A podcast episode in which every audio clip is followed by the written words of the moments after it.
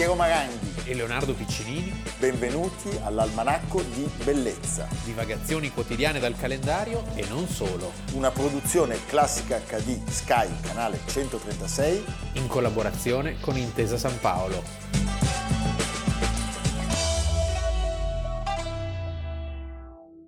Almanacco di Bellezza, 22 settembre, Piero Maranghi. Leonardo Piccinini.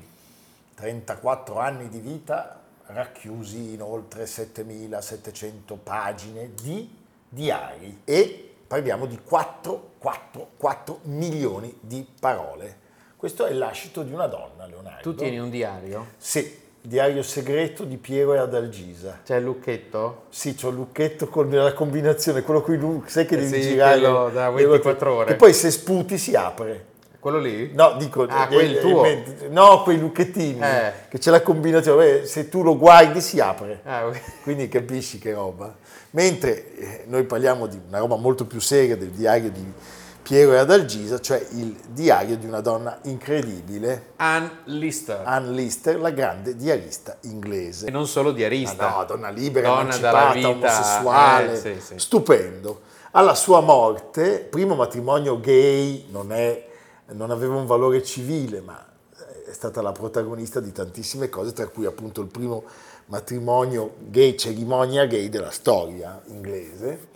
Alla sua morte, il 22 settembre del 1840, lei aveva solo 49 anni, lascia questa testimonianza storica e sociale che si rivela essere una delle più rilevanti del XIX secolo. Di che cosa stiamo parlando, Leonardo? Sono 26 diari che raccontano tutta la vita sociale, politica, economica di Ann Lister, tutti i viaggi, le avventure, gli amori, l'omosessualità, che insomma non è una cosa così diffusa eh, in, quella, in quell'Inghilterra, e soprattutto sono diari che raccontano la vita dell'Inghilterra dell'Ottocento. Eh, perché eh, parliamo di una donna molto intraprendente, con numerose attività e numerose relazioni. Anche abbastanza fortunata, devo dire. Sì, perché lei nasce in un modo e poi si trasforma la sua condizione economica grazie a un'eredità. Ha un'eredità che però lei sa ben gestire Sì. col carbone. Eh, le parti, diciamo, eh, più intime, eh, quelle che parlano appunto dei suoi amori, venivano raccontate attraverso un codice segreto che lei stessa si era inventato. Allora, sono racconti appunto che danno uno spaccato dell'Inghilterra dell'Ottocento. Questa donna, Anne Lister, era nata alla fine del Settecento, nel 1791, ad Halifax. Nel nord dell'Inghilterra, nello Yorkshire, Era- e sono posti infami, eh, Infami. all'epoca, Era- tutto verde, bello. Sì, allora c'era la culla della prima rivoluzione Allora c'era la industriale. gente che moriva. Cioè Dickens Sì, sì, sì. è al quadrato. Il suo carattere è un carattere fuori dal comune, è un carattere, è una donna ribelle, alle convenzioni fin da piccola ed è una ragazza molto, molto, molto sveglia. La sua istruzione è un'istruzione accademica, cosa piuttosto eccezionale per una donna dell'epoca e solo a 12 anni lei viene mandata a studiare alla Manor House School dove incontra Il suo primo amore. Elisa Rain, Sì. che è il suo primo amore, e anche, E anche il primo, primo soggetto dei suoi diari, perché lei si mette a scrivere di questa ragazza, eh, all'inizio sono solo appunti sparsi, poi dopo diventerà una cosa più metodica. Sì. E dopo dieci anni, diciamo, mm, lei darà definitiva forma a questa raccolta di eh, impressioni, viaggi, osservazioni di ogni genere. Allora, eh, lei fin da giovane ha la fortuna, soprattutto eh, grazie a una zia molto generosa, di viaggiare e viaggiare molto. Eh, parliamo di viaggi che vanno dalla Francia all'Italia fino alla Svezia e a un certo punto, quando lei ha 35 anni, in mancanza di eredi maschi, uno zio le lascia in eredità una tenuta a Shibden Hall, Sì. dove lei era già andata a vivere prima con i genitori e Lei se ne occupa, gestisce le finanze, si arricchisce perché Col carbone. era, era, eh, presente nei suoi terreni e quindi di fatto, oltre a essere già una donna piuttosto singolare, diventa una donna ricca, indipendente e certamente non incastrata nelle eh, regole dure, rigide di quella società. È totalmente anticonformista, anzi direi. Un po' una George Sand del- dello Yorkshire. Sì. E lei si veste da uomo, eh, cappello a cilindro, già i suoi tratti sono abbastanza mascolini. Giacche nere, Sì. tant'è che la chiamano Sì. Gentleman Jack. Sì, lei è conosciuta come Gentleman Jack e diventa un vero e proprio mito. Recentemente è stata fatta anche una bellissima serie tv proprio dedicata a lei. In maniera quasi maniacale, tutti i giorni lei scrive, accanto, pensate, alla data, registra sistematicamente l'ora in cui si è svegliata e quella in cui si è coricata, la temperatura e il meteo. E quindi emerge pian piano la figura di una donna molto Quasi intelligente. ossessiva questa, questa Cioè, beh, analisi. molto diaristica. metodica, Sì, certamente. sì, sì. È una donna Il molto meteo. determinata. Oggi era bello, chi se ne frega. Sorprendentemente è anche una conservatrice, Sì. Perché è simpatizzante del partito No, Tory. perché perché una- erano arrivati i denari. Ma poi succede, trovo. Eh sì, però insomma... eh? Ed è molto, molto indifferente a tutte quelle norme che dominano la prima parte dell'età eh, vittoriana e che governano i comportamenti delle donne all'interno della società. In realtà è tutt'altro che conservatrice, visto Sì, sì. il comportamento. Assolutamente. diciamo. Però non lo vive come una cosa eh, anormale o come una cosa... eh, questo è interessante. La vive con totale tranquillità, non la vive neanche con una forma di, diciamo, di reazione o di rivoluzione o normale. di sfida. Sì, la sì. vive come fosse la cosa più naturale del mondo, Lei che dice- è ancora più Ancora più straordinario bravo, per certo. quel mondo lì, no? Immaginati quando passava i commenti. Lei dice una particolarità, la mia condizione di omosessuale, che Dio mi ha conferito. Ed è forte di questo pensiero e quindi può liberamente farsi un baffo del Sì, dei- pensiero dei commenti, e de- dei pettegolezzi. degli altri. Anne adora le donne, parla dei suoi amori, sostanzialmente eh, il 15% dei suoi diari è occupato appunto dalle storie. C'è un linguaggio criptato, Sì. ci sono dei- delle lettere, dei simboli, c'è il greco antico, E l'algebra. c'è l'algebra. Eh, nel 1821 scrive Amo e amo solo il gentil sesso e quindi amato da loro a loro volta il mio cuore si ribella da qualsiasi altro amore che il loro. Stupendo. Molte delle sue amanti hanno dei nomignoli, per esempio Isabella Norcliffe, soprannominata Tib nei suoi diari, con la quale lei ha una lunga relazione fatta di amicizia e intimità, fino a quando lei si innamora di un'amica di Tib, Mariana Belcolombe, M, che eh, però sarà anche una, una grande sofferenza. Che fa una cosa inaudita. Beh, perché M si innamora e si sposa con un uomo Eh sì. e lei la prende molto male. Malissimo. Però a scacciare i suoi pensieri, eh, combattuti appunto... Non doveva essere facile No. la, nostra, la nostra Gentleman Jack. Arriva Callista. Callista è una giovane, una giovane donna conosciuta ad Halifax durante un circolo di letture scientifiche. Beh, il vero e ultimo amore di Anne viene L'epilogo. incontrato proprio quando lei nel suo diario scrive voglio trovare una compagna con la quale terminare la mia vita ed è Anne Walker che viene conosciuta nel 1832 eh, quando lei ritorna da uno dei suoi soggiorni parigini. Ecco, dopo due anni, dopo solo due anni di relazione stabile, siamo nella Pasqua del 1834, in una chiesa vicino a York, dove oggi c'è una targa commemorativa, Anne Lister e Anne Walker pronunciano un giuramento d'amore ricevendo insieme la comunione, una sorta di proto, proto matrimonio, Proto-matrimonio. insomma, ecco, eh, o che dir si voglia. eh, è, un, è un atto ovviamente privo di valore legale, Certo. soprattutto all'epoca, eppure, eppure è un eh, atto molto significativo e molto importante e molto ricordato in Gran Bretagna perché si tratta del primo matrimonio omosessuale nella storia d'Inghilterra. Certo.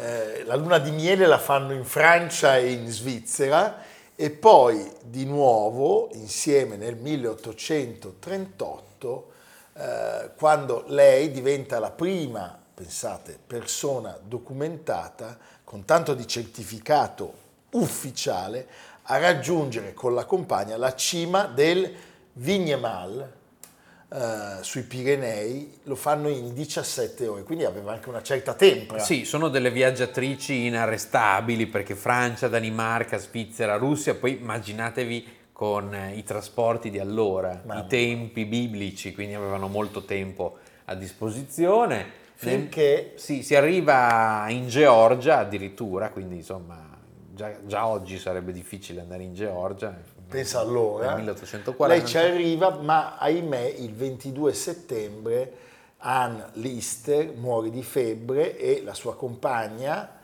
l'altra Anne, la fa riportare in patria eh, dove eh, poi si occupa della sepoltura nella chiesa parrocchiale di Halifax, che adesso si chiama Minster. Siamo nel 1841 e eh, il necrologio del giornale di Halifax cita Han parlando della, della sua energia mentale e del suo grande coraggio. Alla fine dell'Ottocento, uno dei discendenti di Anne, John, trova i diari segreti e si mette lì, insomma, non è una cosa da poco perché c'erano tutti i cifrari, no? Con un amico cominciano a decifrarli. L'amico è un bacchettone. È un'operazione anche quella importante. Importante. Non dico quanto averli scritti, però, Però, insomma, L'amico è un bacchettone che rimane scandalizzato Eh, e infastidito dal contenuto siamo in piena età vittoriana, quindi e gli consiglia di bruciarli. Per fortuna John Lister decide di salvarli. sì. Un po' come i quindi- sonetti del Belli. Sì, esattamente. Sì. Vengono salvati, prima archiviati e poi salvati nel municipio di Halifax e molto tempo dopo, siamo negli anni Ottanta, Elena Whitbread, una studentessa che sta facendo delle ricerche su Han Lister, li trascrive e riesce a decifrarli definitivamente. Sì, quindi insomma diciamo che da allora rimangono una testimonianza molto importante. Nel 2011 addirittura i diari di Ann Lister sono entrati nel programma Memoria del mondo dell'UNESCO con la motivazione che sono testi che costituiscono una relazione esaustiva e dolorosamente onesta della vita di una donna omosessuale, una riflessione sulla sua naturalezza hanno determinato e continuano a determinare la direzione dello studio di genere e la storia della donna nel Regno Unito. Beh, bellissimo. Sì, beh, è una testimonianza fondamentale, direi. Ann Lister, un ultimo contributo.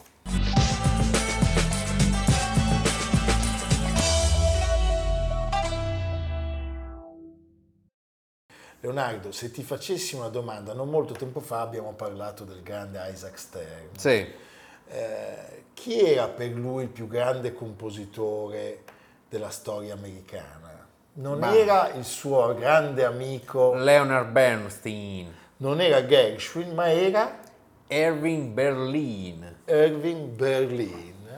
Perché Beh, sono diciamo, musiche che, che- che dominano il nostro immaginario. Cheek to Cheek, Sì. White I'm Christmas. dreaming of a white Christmas. eh? Allora ah, oggi ce ne occupiamo perché lui muore alla veneranda età di 101 anni Nel sonno. a Manhattan. Bello morire nel sonno. bellissimo. Io Tu vuoi spero, morire nel ma sonno? spero anche stanotte, guarda. Se vuoi... Beh, Ci pensi tu? Adesso Grazie. diciamo al procione. Però devo fare il testamento. Procione è killer. Devo attento. riscrivere il testamento. Ascoltato. Perché tu non ci sei ancora. Ah, no. No, volevo lasciarti un po' di debiti. Ah, ecco.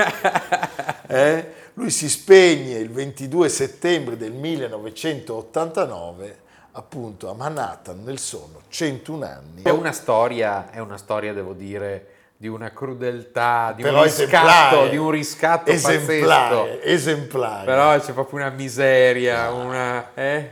Lui si chiamava Israel Behilin Poi, poi sto nome che cambia tutte Eh. le volte. ed era nato nel 1888 A Genova, Beilin. Sì, a Beilin. O in Cina anche.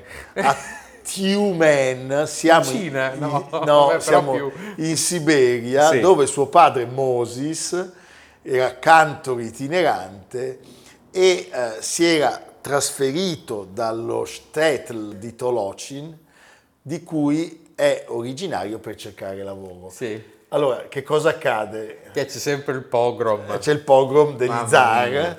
e quindi la famiglia Beilin, che era composta da due genitori e otto tra fratelli e sorelle, Sì. arriva negli Stati Uniti in condizioni inaudite, Passando da Anversa. dove però non c'avevano i diamanti loro. Eh, no, loro no. No. Dopo aver passato un periodo di quarantena, Eh beh, sappiamo, Corleone. sì, nel, nel recinto, eh, i, i, i Beilin, eh, Che ormai adesso si chiamano Balin. Bali- come Corleone. come sì. Corleone, Balin, Sì. eh, il nome è stato traslitterato, hanno il permesso di raggiungere Manhattan. Sono diventati Bellin. Sì. Mm. E si installano in un seminterrato di Monroe Sì, Street, una topaia. nell'Lower East Side, una topaia, eh, dove appunto le condizioni di vita eh, sono, sono spaventose. eh, C'era la. C'era la tubercolosi. Erano in questo caseggiato che si chiamava Lung Block. E eh, la, la povertà, la miseria diventano una normalità per gli otto figli e per Sì, i due genitori. Tutti vanno a lavorare. il Non padre c'è da- lavora al c'è da mercato. studiare molto. Sì, il padre va al mercato kosher, Lena, la madre, fa la levatrice all'interno Sì. della comunità ebraica, tre sorelle arrotolano i sigari, Irving a soli otto anni fa lo strillone. Per The Evening Journal.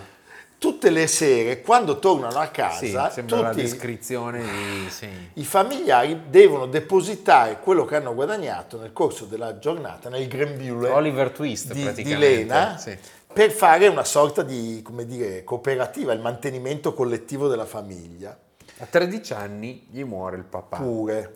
e eh, lui abbandona completamente la scuola, non riesce a contribuire come vorrebbe alla gestione eh, familiare E quindi e abbandona la casa e si trasferisce in un posto ancora più deprimente, nella Bowery, un quartiere che era famoso no? per, all'epoca per la, per la sporcizia, per la, per la miseria, per le condizioni igieniche. il luogo di Kensiano Sì, per eccellenza, per di- eccellenza di, New York. di New York.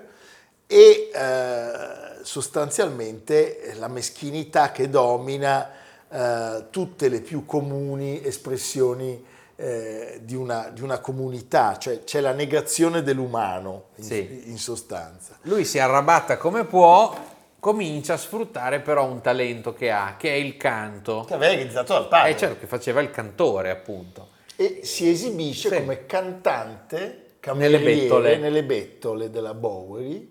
La scala per il successo è impervia e lunghissima Anche perché lui non ha studiato musica, No. va molto a orecchio. e non sa come si suona lo strumento, fa tutto così naturalmente. Però riesce nel 1907 a scrivere e pubblicare la sua prima canzone, Mary from Sunny Italy. Grazie all'aiuto di Mike Nicholson, un pianista del locale in cui si esibisce, e arrivano, pensate, eh, 33 centesimi di royalties con il nome di Irving Berlin. finalmente quello definitivo. Sì.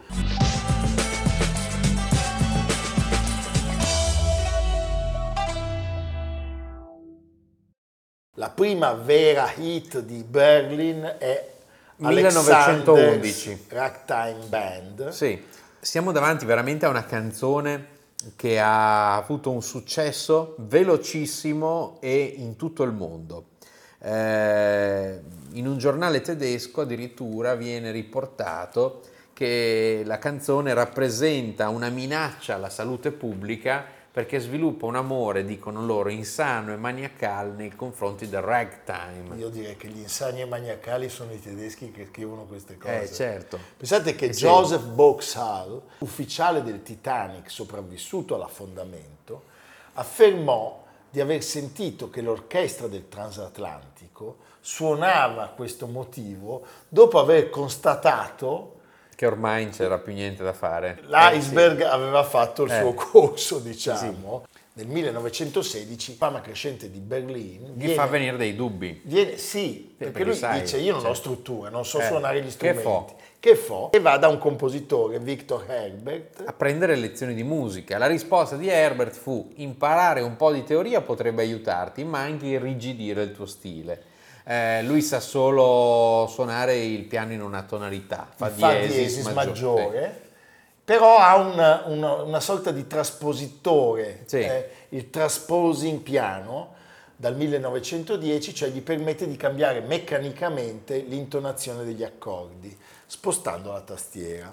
Allora, la scelta più ovvia sarebbe quella di cercare di migliorare la sua pratica pianistica. Però a un certo punto lui capisce che è proprio l'ignoranza delle regole eh, a, a far sì che la sua fantasia così Trionfi. navighi senza, senza limiti.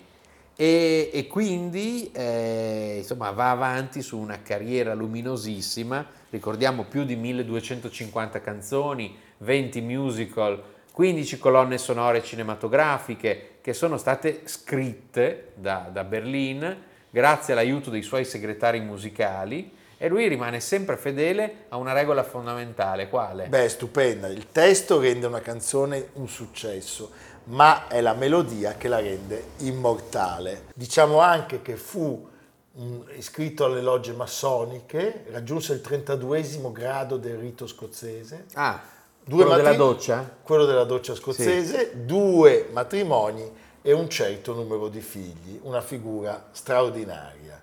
Grandissimo. Irving Berlin. Qua c'è l'almanacco di bellezza, Con i concerti anche. i brandeburghesi, Sì. che bello, e il libro di Benedetta Certo. Tobagi che abbiamo consigliato al nostro pubblico e Leonardo ci porta in una bellezza assoluta. Domani è l'equinozio, quindi E qui- inizia l'autunno. Equinozio. Ti stai preparando per l'autunno? No, per le nozie. Le, casca- le castagne. Le castagne, sì. certo. le castagne. Io I adesso- marroni. I marroni, eh. Due maroni, no dai, Leonardo.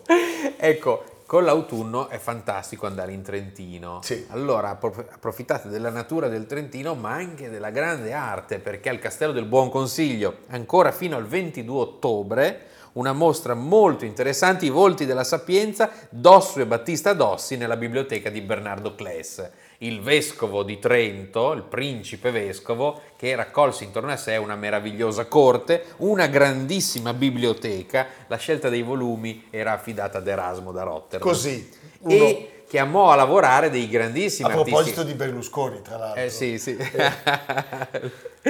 L'elogio della follia. E chiamò a lavorare E chiamò a lavorare grandissimi artisti, tra cui appunto eh, Dosso Dossi, c'è tutto un soffitto che è stato restaurato con i pannelli staccati e collocati ad altezza d'uomo per poterli vedere da vicino e tante opere un po' da, un po' da tutta Europa, quindi vi consiglio di vederla assolutamente. E una volta usciti dalla mostra, cosa vanno a fare i nostri amici? Lui prende i libri dalla biblioteca e li legge. Io vado a mangiare i canederli. Sì, ecco, se avete bisogno di informazioni Sui canederli Se non sapete come si arriva a Trento, vi porta lui. mi porto io.